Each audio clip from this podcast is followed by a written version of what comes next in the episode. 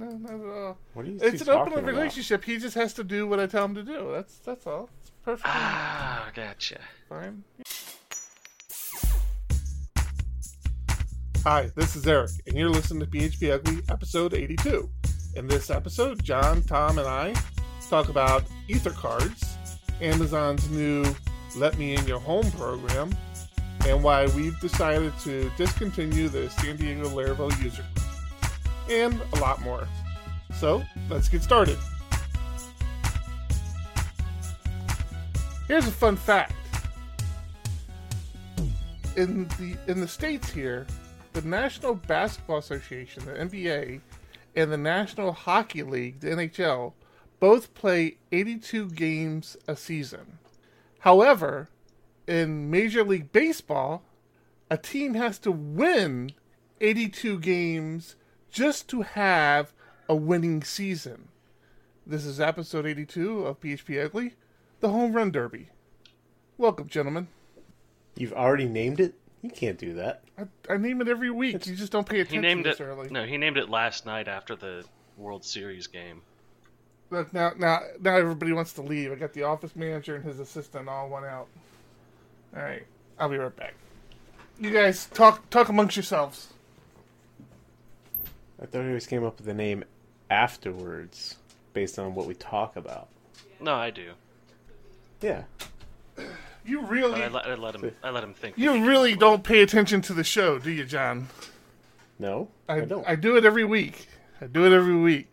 And Tom always calls it something else, which is appropriate. You know, it's just a fun thing. But that's how long a baseball season is. You have to win 82 games just to be above 500 for your season. Which means it's way too long. means those guys are athletes, my friend. That's the best. That's why No, it's I the agree. best sport, best sport on the planet. I wouldn't go best sport. Best sport on the planet. Maybe baseball. playing it, wa- watching it can be If awfully you damn boring. were to come to I a wouldn't even call it the best sport in San Diego. if you were to come to a young show come San Diego at Growlers. age eight or nine and say, "Young Shokum, what would you think if I told you the Houston Astros and the Los Angeles Dodgers were going to play in a World Series together?" I would chuckle at you. I would say, "Strange man from the future who looks very much like me but much older, you're very weird." in that DeLorean you got out of because the Astros can never possibly play the Dodgers in the World Series. It is impossible, could never happen. And lo and behold, a much more mature but better looking myself has discovered that it is indeed possible. Do you know why it wasn't possible though, Thomas? They were both when in I the was a NL. child? That's right. They were both National League teams. The uh, Astros moved to the American League, and now we have an Astros Dodgers World Series. It's craziness, I tell you. It's 100 degrees in October, and the Astros are playing the Dodgers. It's absolute madness. And it was hilarious because two minutes prior to us saying, "Hey, are you ready to record?" I'm sitting here watching a YouTube video called "Time Travel in Fiction Rundown." Because why wouldn't you be? I don't know. I watch some weird YouTube videos sometimes, Yeah, but it related to the show, so it worked out perfectly. there you go. It was meant to be. Perfect. How are you gentlemen doing? Oh, not too bad. Well, You know, the wheel keeps turning. I gotta be completely honest with you. which I- I which have wheel is that? Absolutely no content for the show this week, so yeah. there's might- that. You you got more content th- than I have. Oh, that's depressing. Well, it's usual. you guys, I see. I don't follow any. Like, I don't read Reddit. I don't follow any news blogs. So, Don't listen to any don't stay up on podcasts. especially this one. i Trying to figure out why people do. Uh, I've got plenty. I'll carry us. That's For awesome. you. You always do, Thomas. Always do. You're a great guy, Thomas. It it might be about the failings of corporate America and rants about regulation, but No, it won't be about Okay. that. Okay. Well then, then before you do that, we'll actually talk PHP. We actually had our uh, Laravel meetup last night. There's there's really well. something monumental about last night's Laravel meetup, Thomas. It was, was the last Laravel meetup in San Diego. Really? Yep. Well, not the last one. The next one, there will be one. It just will not be a presentation. We decided we're going to have a going away, like, get together at some bar somewhere and uh, just kind of hang out one last time. Yeah, the the whole Laravel thing seems to have run its course. I mean, those who who were interested in it and started using it kind of got their legs under them and not looking for that social interaction. Those who haven't haven't and there just doesn't seem to be that much of a demand for the meetup. I mean, the reality of it is the meetup that we were held, the majority of the people there were Diego Dev people. And I, I'm perfectly fine with that. Had it been the only meetup we were doing, I would have just continued doing it. It, it was perfectly fine. But we had another meetup that m- much of that same crowd attends, which is the SDPHP meetup.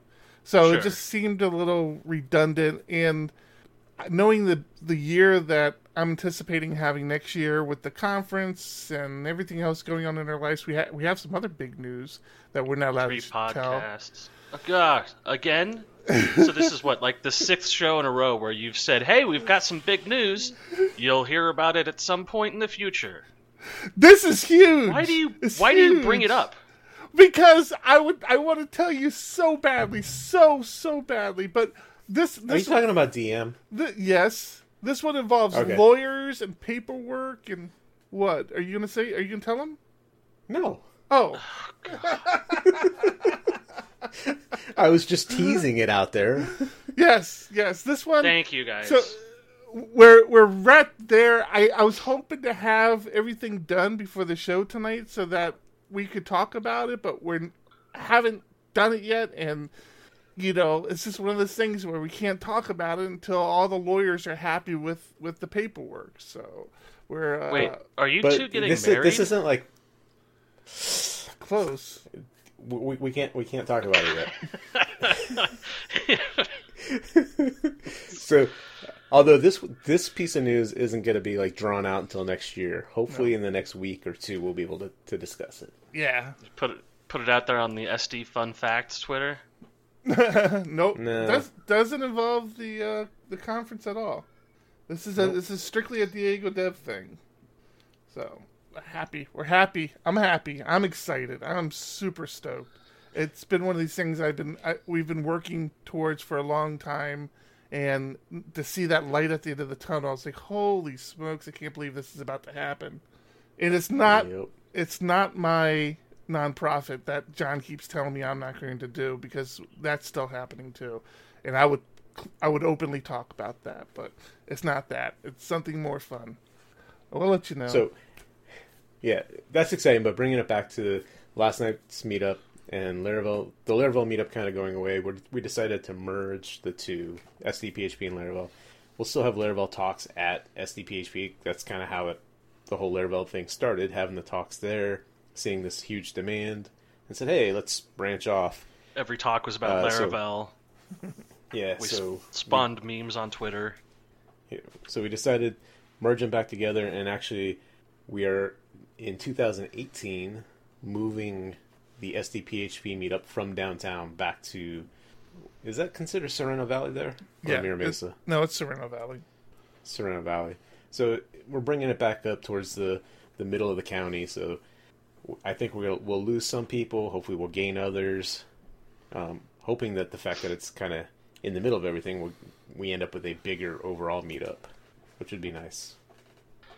Me, the the meetup location is always one of those tricky things because you always have people complaining. When it's downtown, you, you had like a bunch of people. Oh, I would go to the meetup, but I'm not going downtown. Like, and for the record, anybody who lives in a big city, downtown San Diego is nothing. It it is nothing to drive to downtown San Diego. It's probably one of the easiest downtowns there is to get around in. But there Yeah, are just people a- who It's just a quick are- two-hour drive for that for that eight-mile stretch. there are people who are adamantly against driving downtown. Period. What? So Who? we, we're we're looking forward. We're hoping that you know moving it out will. Now there there are other issues with moving it to where we're moving it, which means San Diego has something called a South Bay, which it, now Sorrento Valley is a long drive for the people in the South Bay. We'll see how it works out. I don't know. I, I don't. I don't want to go back to two two SDPHP meetups. Somebody has suggested that. No, it- well, there's also the fact that where we were hosting, you know, I, I understand they made a business decision to they provide space now, but they stopped providing uh, drinks and food. Which I mean, that's huge when you're holding a meetup. They, they yeah, it, it's expensive, so you know we end up having to pick up the bill. So I think it's it's time to move from there, and hopefully it works out. Yeah. Yep.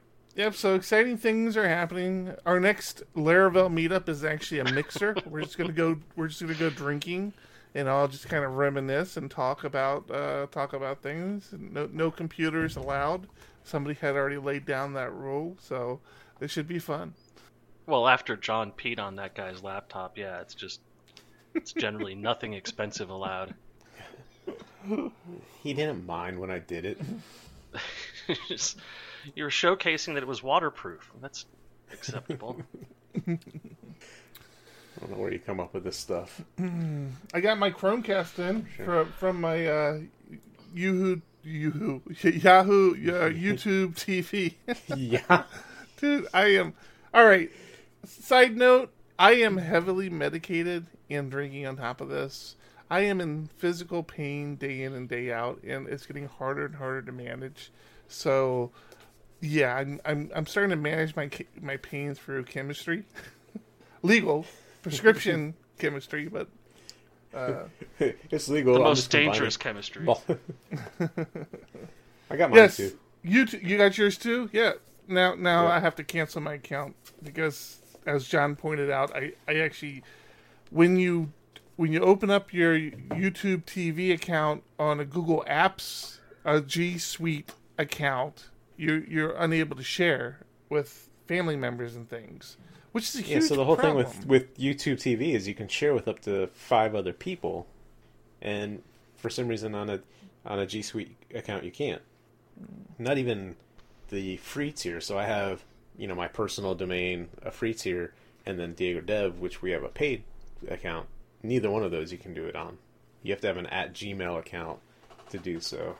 Yeah, I, I can't I cannot figure out why that is. And as I, I was sharing with John, I had discovered that exact same model for the Google Music, and I hadn't discovered it until like a year or two after I, I started using Google Music on my Diego Dev account, setting up all my playlists, importing all my all the music that I had on my computer into my Google Music, um, doing all this stuff, and then my kids were like, "Hey, Dad, you know, can you share this album with me?" I'm like, "Oh yeah, I can share up to four or five people.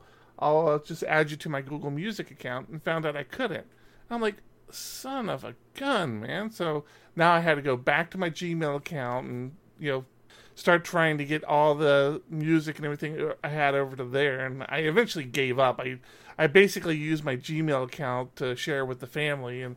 I still have my Diego Dev account, which at some point I've got to stop paying for and just you know just start using my Gmail account. I, I just don't know why it's like that. It I'm sh- there's got to be a reason. I just don't know what it is. Nothing makes sense to me. Never does. it's a, now it's a pain Nothing ass ever 'cause you have makes sense to to Eric. switch. What's that, John? I was saying now it's a it's a pain in the ass because my Diego Dev account's my primary one on on the computers I'm logged into. So then you go to YouTube TV and you have to remember to switch accounts. Yeah, It is it is a pain. I'm I'm in the exact same boat. I mean, s- I I hadn't I hadn't signed into some my older accounts in years, and the thought of having to keep switching back just to watch YouTube TV almost makes me think I'm not even gonna bother with it right now. I don't know. I'm trying. So my my next step is to figure out is there another an alternate ISP in San Diego other than the cable companies that is worth their weight for what you pay for. No, yeah, probably not. Uh, No, I, every every time I've tried, I've always been disappointed. Way to rain on my parade. Damn it. So I I'm on looked. that. I'm on the. I'm on that whole first year promotion thing, and it it expires in a week or two. Oh yeah, you just call them up and tell them you don't you don't want service anymore unless they give you the same bonus again, and they'll do it. I've done Yeah, it. he's he's probably not wrong there. The, True. the general rule is you're supposed to call all of your service providers once a year and say that unless they give you some kind of benefit, then you'll be discontinuing service to switch to another provider. And Oh, yeah. every five five months with Sirius.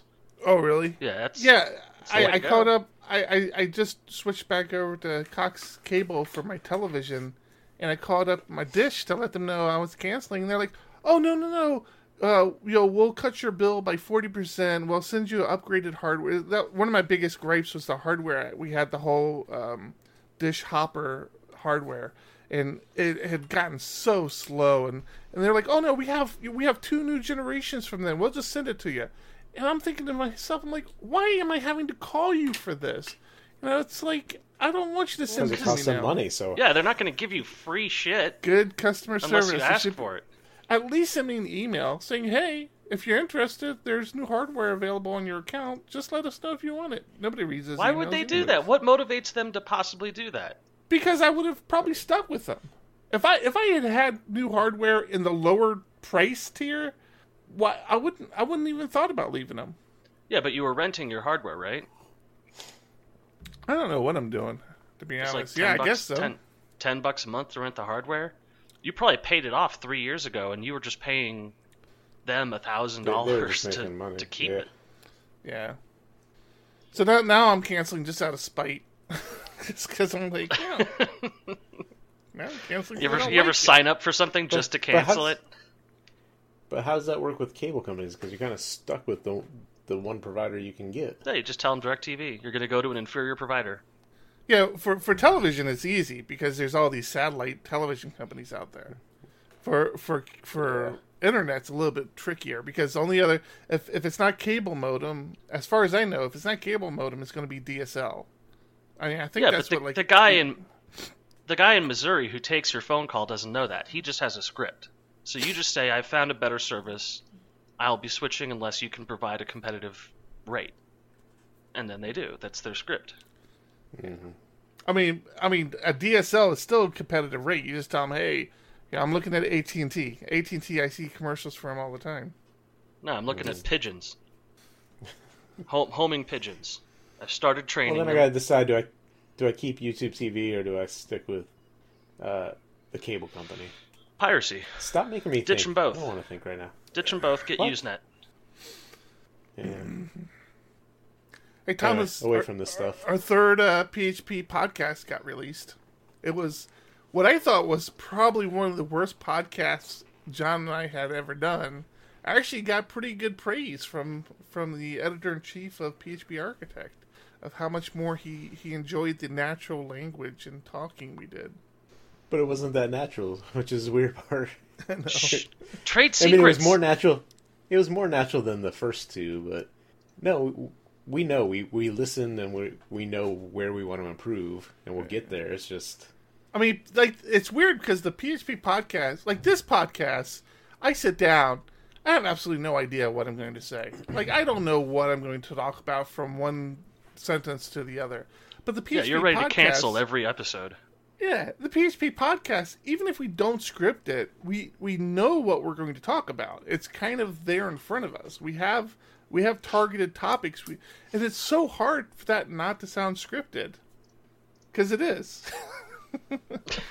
well, the the big difference is with this show we we talk to each other, and it seems like on the PHP podcast, not only are we trying to talk to each other, but also talking to the audience a little more, and I mm-hmm. think that's where it kind of feels weird.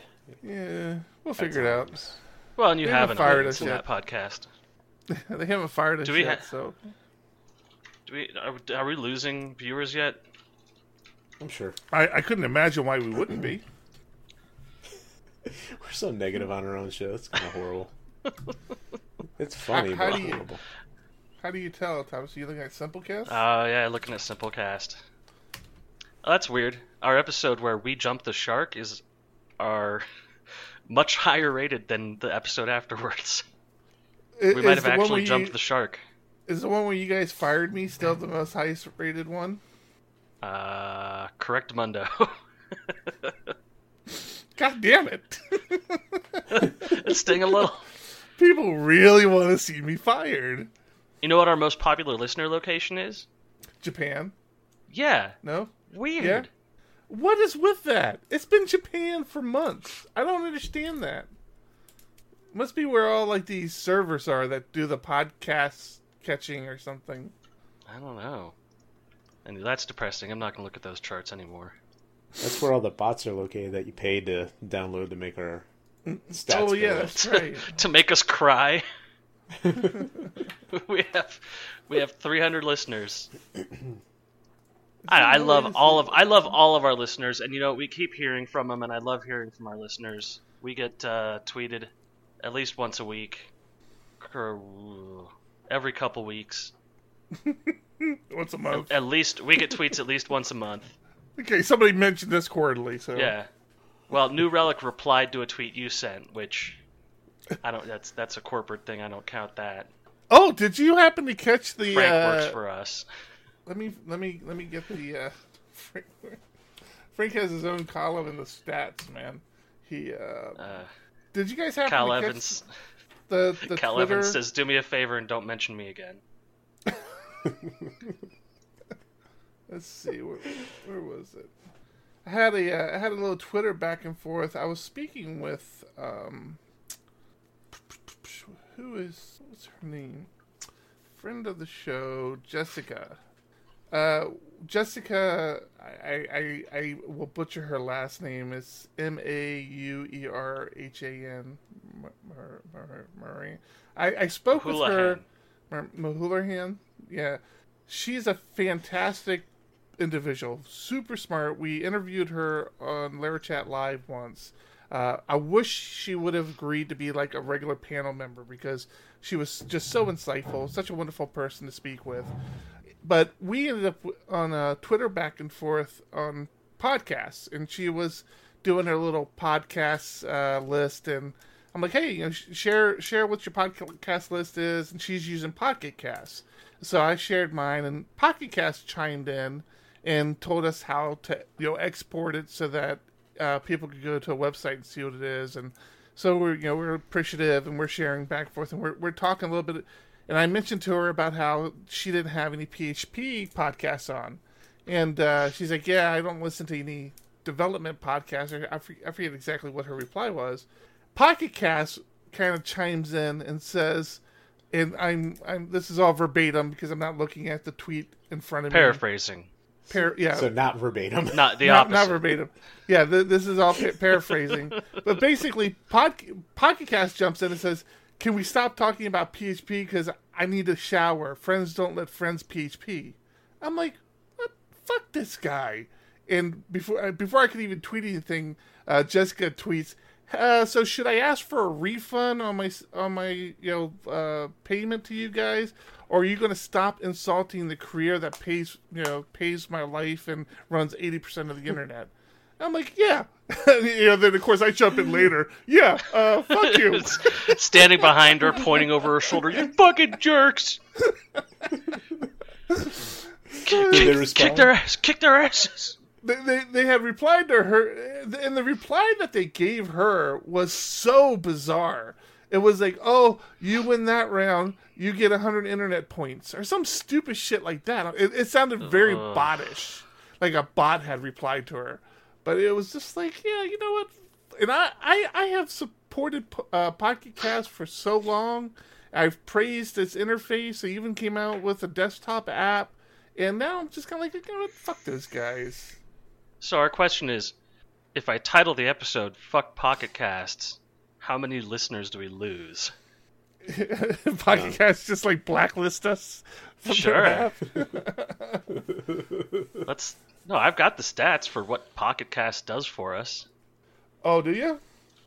What is it? 11%. It's probably, it's probably high.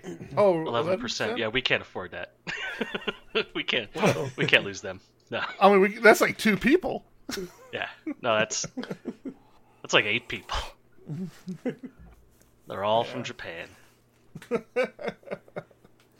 I was uh, I was looking at I was looking at my phone this weekend and saw that Bitcoin jumped over six thousand dollars per coin, and then looked at it yesterday and it was down to fifty five hundred. Yeah, fifty three. it Uh, it takes it was down so far. It takes so far down. It's it's back up near fifty nine hundred right now. Yeah. Meanwhile, This Ethereum check. can't decide what the hell it's doing. Why is it just jumping all over the place? Yeah, it's just hovering around 290, 300, 310. Like it just it won't it won't move to a solid location. But I did catch it on an upswing when it was when it was over 300 and made some made my first actual Ethereum for tangible goods purchase. Oh, really? Yes. I saw something on the uh, ETH Trader subreddit.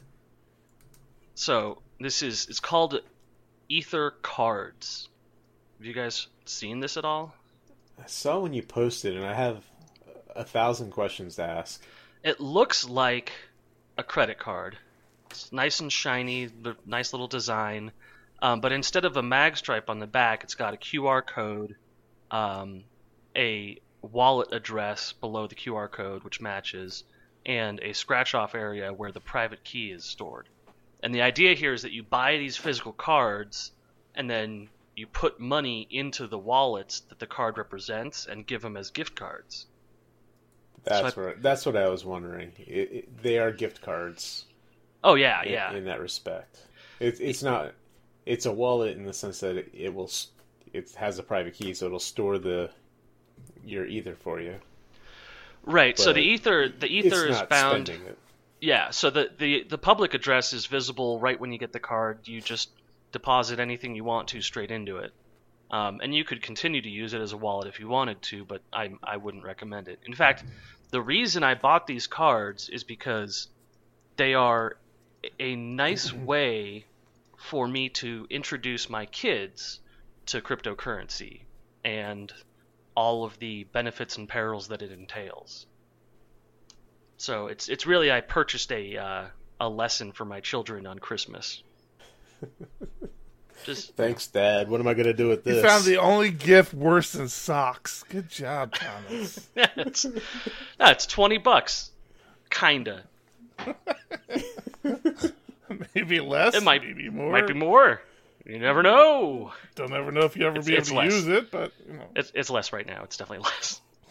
Or I'll just I'll tell them I put twenty dollars on there, and then when I pull up the site on Christmas, be like, oh no, it's only ten dollars now. Jeez, this market. Oh well. Oh, you're a terrible person. That, that Oh, reminds me like when my when I was young and my dad buying me uh, bonds, and it's like, what am I gonna do with these things? I still have them sitting in my drawer behind me. What they're Yes. probably worth thousands. I was saying, have they not gone up No. in value? What are you doing? They, the whole thing is they go up to about what they're worth on the face value. You pay less to get them, so you give me like a, a fifty dollar U.S. savings bond that So might be worth fifty it- bucks today. So cash it Well, out. Wait, might be worth fifty they- bucks today. No, just If he gave it to you when you were a kid, it's going to go up with inflation still. hand hand them down No, to your child. Just Every- be like, I, I no, I looked at them. Here, you with- throw this within away. the past couple of years, and they still hadn't reached like they get to a an end point where they won't mature anymore. See, but you at least you know how bonds work now. I didn't know that because my parents didn't love me. But you were just telling me that they're going to go up with inflation. You didn't even know. I didn't know. I no. he's yes. making it up. He doesn't know this stuff. Did you not know that that's how I operate on a fundamental level? Small amounts of Us- information in, assumptions out. I'll send one to you. You can have it.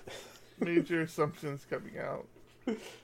Uh, who's going to order? I don't even know if you can order them. Who's excited about a possible Gene PHP elephant? I'm not gonna lie. I kind of, I kind of want one. Yeah, ZendCon is, wrapping up, and uh, ZendCon the- Canada? No, ZendCon US. in Then why Las is it Vegas. Gene? Why is it denim if it's not Canadian? It's what? Denim is the Canadian tuxedo. Oh, really? I don't know. I don't. I don't know these answers, Thomas. Again, he's making stuff up. That's what he does. John was supposed to go to this uh, conference and he wussed out. I, I I still don't know why. He could have had one of these denim PHP elephants. I was supposed to go too. Oh yeah. What yeah. happened? Did he? Why didn't you? Not go? everybody got one, did they? I don't know. How's that? I don't know how that works. I, I've never gone to a ZendCon. I don't know how. It works. I mean, it's a it's a corporation. They got money. You think they just throw that stuff around like you know paper? I don't know. Which is what Why are they throwing is. paper around? Because money is paper. I don't know, man. I'm on a lot of Not anymore. I thought it was digital. Not yet. Okay, so It's anybody getting getting one? No, nobody interested. I'm interested. You collect them though. We don't. Col- I I, don't collect them. I ordered I ordered the cake. PHP ones, and they haven't even made them yet. I ordered uh, cake PHP elephants, and What are they're- they that celebrating? was like- uh, well, they do have something to celebrate. Dun, dun, dun. They just hit two million downloads on Composer. Two Really? million cake PHP. It's almost. It's almost as if that was the perfect fucking lead-in. you're still assuming that I, I had a method to my madness there. Like I was planning things ahead of time. No, I know you well, weren't, which is why I read your Twitter and and prepare these intro segues for you. But it's not a segue when you call it out. Well, I was really we tell you this of every week. Every week we tell you this. Damn, damn it. And you don't even have the card anywhere that I see. No, hey, you know I- it's uh, shooting from you the know hip that this here. is this is going to be our Halloween episode. Well, you're wearing an ugly mask. Boom, boom. I am Why is it our Halloween episode? because we're releasing it on Halloween It's- week. It's Halloween this week, Oh, Next, Yeah, on, on Tuesday will be Halloween. and nothing says Halloween like inviting strangers into your home. are we going somewhere with this? Waiting to see. Wait, wait I, to see where I was goes. really hoping there was more to that statement. I'm moving. I'm moving the Trello card over. Shut up. Amazon Key. Oh my gosh, Amazon key. this can't be. It, it can't really work, can it? What is this? This is the latest thing that everyone is making fun of that is actually really well done and interesting, but easily easily made fun of. Of course, you're letting delivery people have access to your house. Correct. Granted, there's cameras and it's time based and Correct. it's a one time use access, but It's you're notified when access is provided. You're given a video of access while it occurs. All right, you want to hear something super weird? Ooh. No. I gotta. I when I got my uh, Chromecast in, I go to walk to the front of the house. Now, my kid, I, I'm I'm home alone a, a lot of days because the the wife uh, works at a hospital during the day. Kids are at school. Um, kids had come in and had left, and uh, I turn around and, and they had left some time back. And I go to walk to my kitchen and I can see my front door, and I look over at my front door and there's a package on the inside of my door in my house laying there. And I'm like, the hell's that? And I walk over to it and it's it's my Amazon pa- it's an Amazon package with Chromecast in it. I'm like, what? It's like the kids put something why'd they put it in the house like that? And why didn't they tell me there was a package for me? It's weird that it was just sitting right there. And then I I come to this page and it's like holy crap, that's what they did. It was just like that. Did they did they open my door and put my package in my door? Are we saying that it's okay for them to do that now? Did I click something? they, they did Nobody's not saying- do that, did they? Nobody's saying that. I'm terrified. What if he didn't leave? What if he's still here? what? Well, you've got the office manager to protect you. Okay, is this a real thing? Or or This well, is it. The thing is, is that the page looks totally like an April's Fool's prank. Like Oh. right away when you see it, you just go, "Oh, that's no, that's too perfect." It's the the layout of it is stark enough. The explanation about how it's not creepy or weird is totally absent. So they just they present it as something that's like, "Hey, look at this creepy new thing Amazon is doing," and it's a picture of a woman sneaking, literally sneaking a package into your house. She's not putting it down on the ground. She's kneeling down on the ground, putting it down, and then pushing it into the house, which is a weird, gentle. yeah, weird way to put a package in a house. You don't slide it in like it's a covert op. and then the door's closed and the package is there, smiling at you because it's got the Amazon logo. Like, hey, how'd I get in your house? That's weird. Look at me. Oh my god, I'm so sneaky. So it totally, step one, looks like it's fake. Also, the examples they give of because you can you can source this out to a guest. So you can use like a house cleaning service or dog walkers and they can walk up to your door and request access on your phone. You get a request and you grant it. Mm-hmm. They've got they've got the two examples of a house cleaner and a dog walker. And the dog walker looks like a nice young lady. The house cleaner is dressed up like the guy from every ADT security ad ever. the dude has like a five o'clock shadow, uh, a hat on, t-shirt and and and slacks and whatever, and then a bucket of random cleaning materials that that you would never consider to be the proper equipment for cleaning a house. Like Don't, if don't he's there, the guy, he he had a drinking problem. He's trying to turn his life around. Give him a break. if You that guy is this thing? delivering, if that guy is at my house doing cleaning, he's just cleaning the toilet. He's You only got to- enough equipment to to, clean a thing. toilet. You know, this is a podcast. People can't see what you're talking about, right? So, like the jo- the joke is kind of spinning its wheels at this point. Two hundred and fifty dollars. You have to pay for this, though. Really? Yes. So naturally, this is getting like shot to shit on all the late night shows and news. They're, they're oh, just let the Amazon guy in your house. Oh. But the reality is, is that it's a great system, and if you've lived in an area where your packages get stolen off your front porch, two hundred and fifty dollars is nothing to make sure that you always get your package. Ah, you, yeah. You're No, a better right. system is a, a better system is a panel in the door that would let them slide it through without a full size body going through. Okay, put your TV through that hole. No, Uh, but but prevent a person who's TV sized from getting through it. how often And do you buy TV TVs shaped. from Amazon? I have. So here's the thing with this, though. I keep saying so. Man, I gotta stop doing that. You said it twice in I? that. You said it three times in that sentence. Or do I? I don't think I do. Here's the here's the thing. Here's my question. Here's the point I'm trying to make.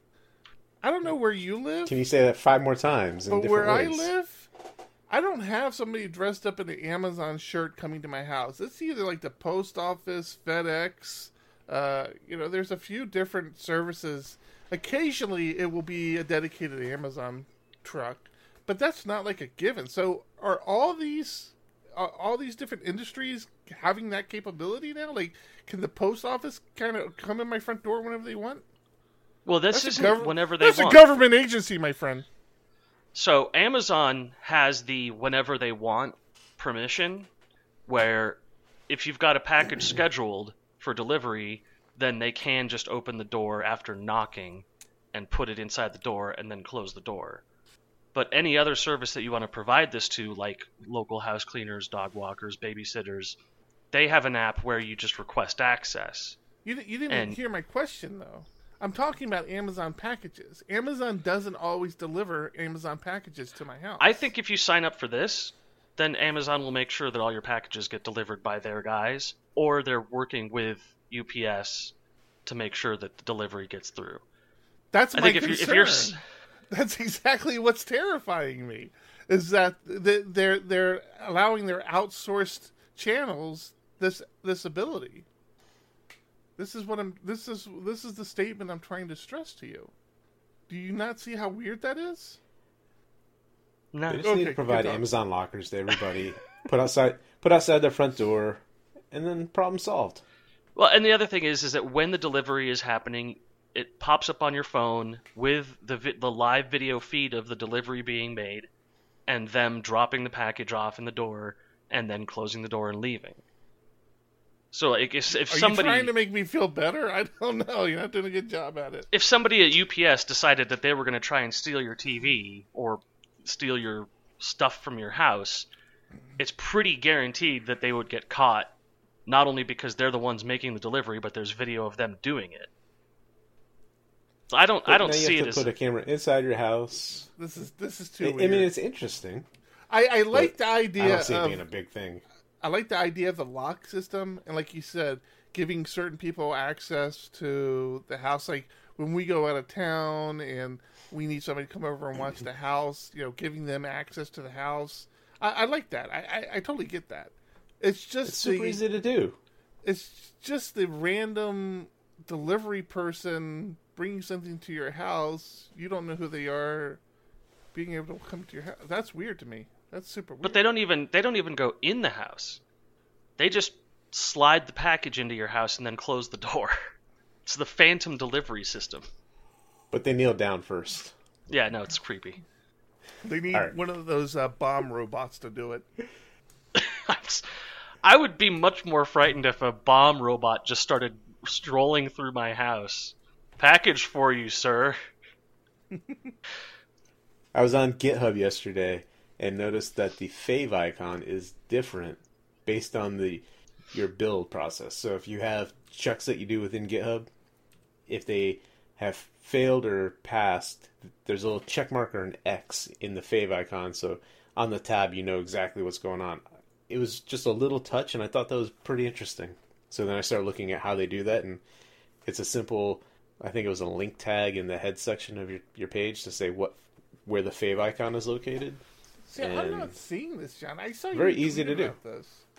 I thought they got cached. I thought favicons were like super cached. But fave, ic- favicons, if you don't specify in the page which one to load, it is because it just goes to slash favicon.ico, right? But you can also specify what the favicon URL is supposed to be in a link tag, and then it pulls that one. So now it's going to cache either um, success or failure, but because they're two different links, it's not per location. Hmm. So you, you this is this is on a pull request. Yeah. I, I am not seeing this at all.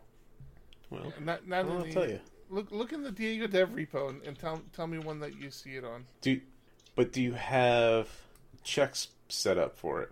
Yeah, we have scrutinizer. Does that count? Yeah, should. Yeah, I'm not seeing it either. Oh, I just is that a check? Oh, it's very faint. Oh yeah. Where do I, I Yeah, I mean, it's in the bottom right hand corner, so under the the Ah, I see it. Oh, I, how did you even? How did you even see that? Be, because I happen to have two tabs open, one with one with an X and one with a check mark. I'm like, wait, what's that? Ah. So I noticed it, and then it was like, wow, that's really Maybe- it's an interesting use of the of the favicon. And you know, Maybe Inbox does that never because they failed. change it. What? So maybe Yeah, because our bills never fill. well, you have to you have to have tests So- to fail. Not it's not tests. It's the the ch- status checks. But anyway, Inbox does that with the number of emails you have in your inbox. And I, but I never took the time to figure out how they were doing it. That's true. And then It saw that. Yeah. Just thought it was interesting. Speaking of stupid style tricks, did you know that you can reference emojis or emoticons as CSS selectors? uh, why Did not you know do that. Some kind of self-hate, I imagine. So wait, you're talking about not generating emoticons with CSS. You're talking about the actual selector within the HTML of your page. Right. So if you if you class a div with the poop emoticon, then you can legitimately reference that class Style with that. dot poop. that sounds ridiculous. That is it is Why? totally it, I don't know. I, I just imagined it's some compatibility thing that occurred. You think But- that's a compatibility thing? Yeah, because it's It- it just a, probably it's just a happens to Unicode work. character. Yeah, it probably just happens. Yeah. It wasn't. It wasn't like somebody created this. Hey, let's do this. It just. It's text. No, but you know what was created? What's that, Tom? you God, your pauses. You guys suck it. No, you're supposed to say what? What what was created? What's that, Tom? Tom. What got There is a- It's not a scripted show. It's There free is a there is a family emoji. Two parents, two children. same sex. Ye- all yellow and different genders. Oh, okay. All right. But But, because uh-huh. Because that's not very inclusive, Okay, here we that that that emoji is actually something called a ligature. Hmm. So you can actually do replacements with selected emoji. So if you take it into JavaScript, you put the family emoji and then tell JavaScript to replace the young boy emoji in the family picture with the young girl, it will output a family with a young girl in its place. Okay. I'm sure there's a It's really cool. It's really cool. I pasted in I pasted in the podcast. So, friend of the show and Diego Dev employee, not employee. Sorry, John. Diego Dev person. Contractor. Jason uh, sent me an interesting guys suck. book, I guess. you're, really killing me on this transition here, Thomas. Yeah, I'm trying to. So we have uh, we're working with a new contractor uh, who is uh, strong in JavaScript. Uh, liking the guy a lot, Jason Land. Um, he came on board. He runs uh, uh, one of the JavaScript user groups here in San Diego. So the guy the guy fits right in. He's passionate about the platform. He's passionate about the technology. Even though he and, and he is interested in PHP and specifically Laravel, but he's definitely stronger in the JavaScript world. Um, I should go to the Laravel user group. Oh no. Oh jeez. He shared with me a PDF today, or actually shared with the group in Slack a PDF called State of Vue.js Report 2017. And I'm like, it's a PDF. Why is why is this a PDF? Thinking that it was like going to be this, you know, what are, what are those graph things called? Graphmatics or something. You open this thing up, it's like this 80 page book of all, all all that's great about Vue. It, it it's kind of cool because it it does it does state near the end of it uh, does state a bunch of uh, case studies of companies that are using it, why they chose it, and the benefits that they're experiencing. But it's just like this. I started reading it like you're, you're kind of into the first page. You're like, oh, okay, oh yeah, oh wow, this is kind of going on. Wow, this is really really going on. Whoa. It's just like I, I don't know why you would have this book. I, that's what I was, I was telling Jason. I'm like I don't know how I feel about this. I mean, why would I have this? Why would I? When would I ever need to reference this information? Yeah, but then I he love told his you. TL. I love his TLDR. Vue good, Vue easy, Vue here to stay. That pre- that pretty much sums it up. I mean, that's uh, that's really all you need to know. Now, it wasn't according to to Jason. This this wasn't done by Evan v, Evan You. He he participates in it, but this was actually co- commissioned or put together by a by a design agency in the UK. Um, I, and again, I'm not sure what their motivation on doing it was either, but uh, I don't know. I, it's weird. I don't know. I just thought I'd throw it out there. If if you're into, if if you're into this stuff, if you're really if you're trying to sell Vue in your enterprise, and you guys have these big formal meetings on the platforms that you choose, maybe go download the State of Vue JS report 2017. I'm sure it has some slide. You could you could grep some slides that's out the- of it. That's the target audience. I mean, it says so on the on the cover page. It says everything you need to know to make an educated decision about your technology stack. But it's not. It's, So they- it's, uh, it's about choosing Vue. Right, Like, but they it's- it's- open with it's not. It's not, It's not it's everything. not unbiased. Not everything. what group what group out there do you think just publishes regular reports on what the best technology stack is? I don't know. This seems long. Wasn't the point? It's it's a great long. doc. It's for. CTOs. Pretty graphs in there. Can you please make a video, make a Oh, movie of this hey, book. look at this. Oh, I could have used this last week. 81% of surveyed participants say that ease of integration is one of the chief advantages of having Vue in their organization's tech stack. Couldn't have been 82%. I could have used it for the show opener. How many pages is it? 82 pages? Could I have Eighty. said that? It's no, it's eighty pages. Damn it. You you lose on every front with this Vue one. is just coming up short again. There you go. Thanks, Evan. Yeah, so I thought that was I thought that was uh, that was cool. Also learned Jason is a fan of Rethink DB, which we had spoken about in very old episodes of uh, of PHP Ugly. I'm kind of uh, always kind of playing around with different data stores and a lot of the NoSQL stuff. Uh, been doing some proof of concept stuff with CouchDB. Been a big fan of Rethink DB.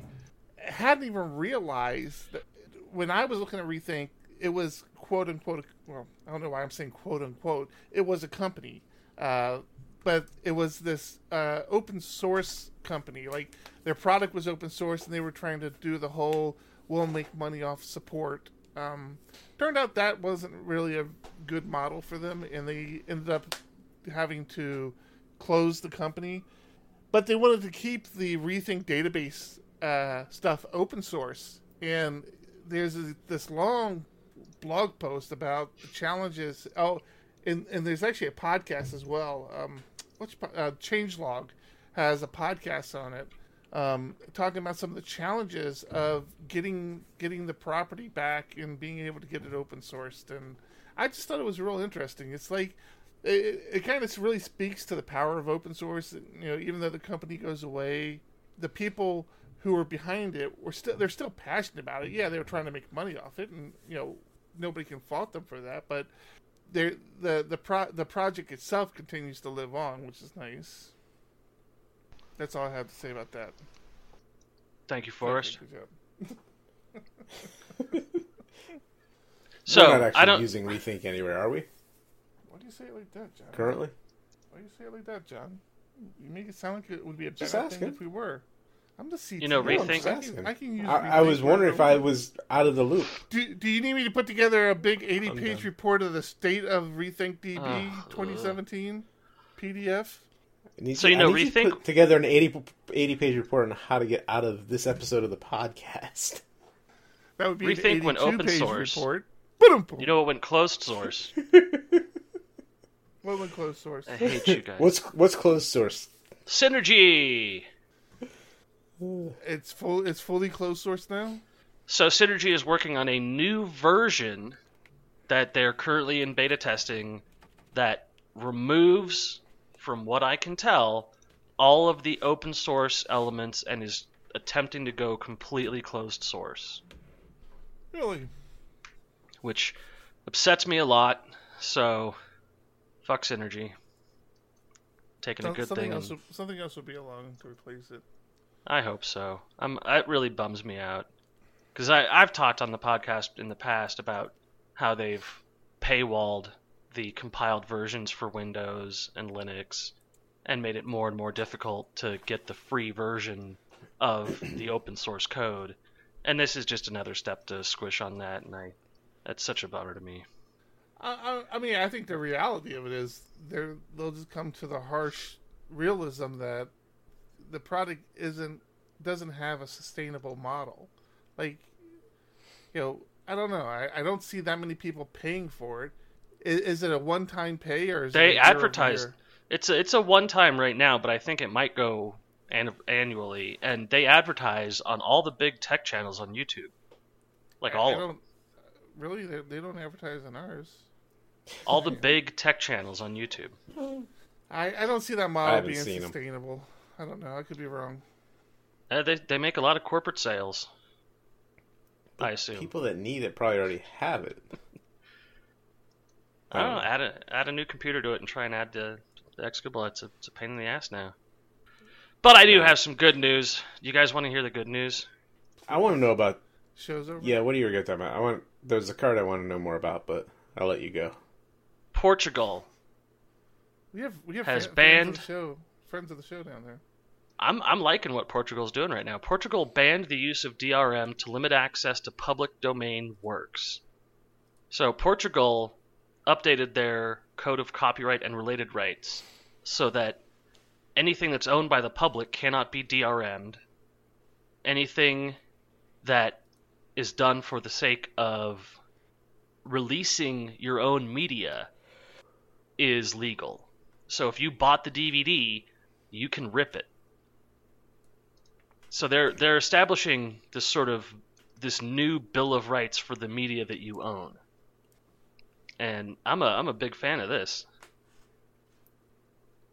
So there's the anti-circumvention ban. So the the anti-circumvention ban means that you can't get around DRM. Um, it, in order to exercise your normal copyright limitations of ownership of media, you can do whatever you need to to break it. Public Works. You're just sending me pictures of shy dogs now. God, I'm gonna cut this whole segment.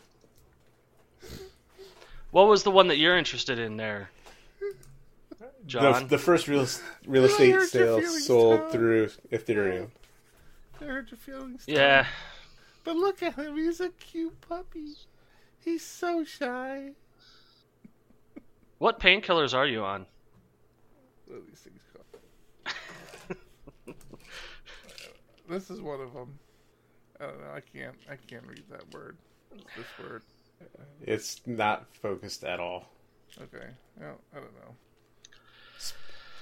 Yeah, there was a developer from the Ukraine who sold his apartment to the co-founder of TechCrunch for sixty thousand dollars through an automated, self-executing smart contract on the Ethereum blockchain.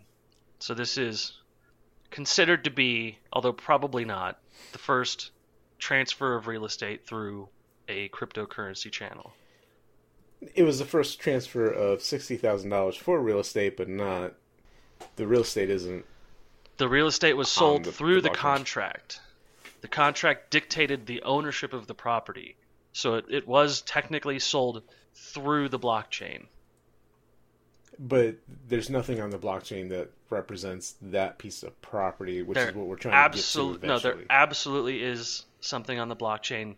From what I understand, the contract was drawn up that dictated before the sale that the owner of the the token for the contract was considered the legal owner for the real estate, no matter whose hands it was in.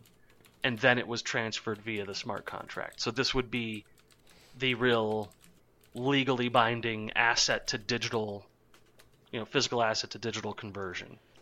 Huh. Interesting.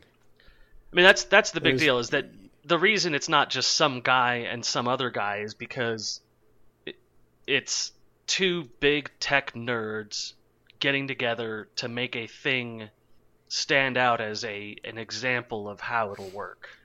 So it, it wasn't, you know, I'm sure actually plenty of property has been sold through the blockchain transfer.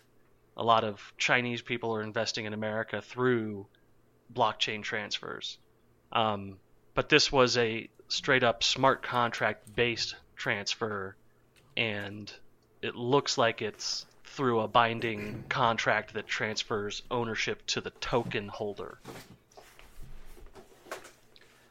That's I'm still would be love to see how they assign the the physical document a token and how that was legalized or made legal. Like, did they actually go to an attorney and drop some sort of paperwork saying, "Now, this is now, you know, this Ethereum token that can now be passed around"? Well, I can tell you that it was it was supported and managed through Propy, which is a real estate startup and decentralized title registry.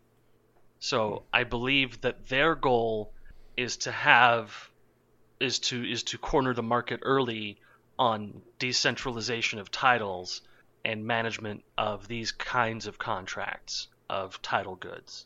Huh. So Now, I'm, now I'm waiting for somebody to figure out a way to steal that token and now say they own that piece of property. And that's the question. I mean, it's it's handled through a smart contract, and smart contracts are becoming more and more notorious for being vulnerable to to various awful attacks.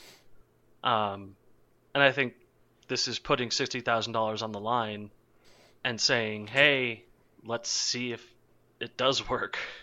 Right.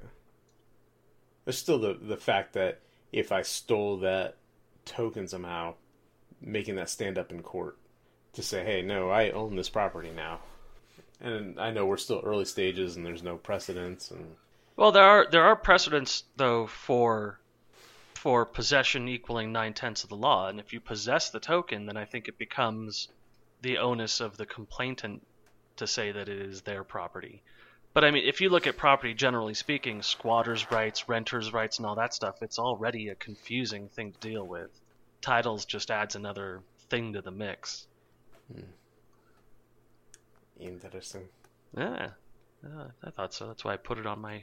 You know, you can put things on the Trello board as well. I did. The very first thing we talked about. Thank you very much. this has been a fun episode. Do you guys read the JFK files? No, Yeah, there's nothing to read. too many conspiracy theories around it already, and I think this is just going to add to them. Yeah, no, it doesn't. It doesn't do anything at all. It's all the same stuff we already knew. No, all the stuff we didn't know got redacted again. Are you up to speed on Mr. Robot yet? I am. I am think? so. I am so fucking excited Yeah. Why? because when the media, god damn it, when the media talks about Russian interference, I have some knowledge about how John Congdon finding new ways to be annoying. new ways to torture us. I I know that the the way that the Russian interference worked was a very deep and complicated system, very subtle, very vast, and truly fascinating. And Mr. Robot, which is known for showing the real way that hacks are executed, the real way that social engineering works in our society, for them to conquer the election run up period and to expose the, the systems by which the Russian interference actually occurred could bring a huge insight into the events of the 2016 election to a group of people that only casually know about it. They are going to take on something that most think- people just I say you're being a little Russian- a little more help, Russian meddling. This show. I, Yeah. people shrug their shoulders. You say Russian meddling, people shrug their shoulders. But when when they show what meddling in an election actually looks like on a government versus government scale, which is what they it looks like they're going to do, that's going to blow people away. People will be amazed at how much you can actually do with the power of a government trying to subterfuge another government technologically. It's it's people are going to be shocked. I can tell you that. Well, the show's definitely So- picking up picking up some speed with me. I, I I almost gave up on it after the first after the first episode. Uh, then I, I, I, kind of the, the very tail end of it kind of caught my attention. Watched the second one, watched the third one. Yeah, that third one's good. monologue, that monologue at the end of the first one really carried it, carried the whole episode. Yeah, I I personally have a pet peeve about these time traveling uh, shows where you're in the future, then you're in the past. You're you're reliving these events. It's not time travel. It, it's kind of it kind of works in, in this situation because there's so many different angles on what was happening and kind of see what those angles were, and kind of get some resolution of questions of okay, well, where was he during all this? Oh, that's where he was. Yeah, and and it, it, it buttons up the first season, which is a nice Second. thing to do Second No, the first. right? because Yeah, the first yeah, okay, season okay, ends. Yeah, you're right. You're right. Yeah, the first And there's- season, yeah. Yeah. So the so there's not really a lot of unanswered questions about the first season anymore. We basically Right. have everything wrapped up in a nice with with this most recent episode, everything gets bundled up nicely. First season can be put away and you don't have to worry about it. Now you have to remember the events of the second season and what's going to be coming in the third season. Right. So it, it, it stashes some of the back burner concerns people have always had. All right. Big fan, Mr. Robot. I think we're at a good spot. What do you guys think? Anything else you guys wanted to bring up, talk about, discuss? I, I, I think we're good like five minutes ago. I have an announcement.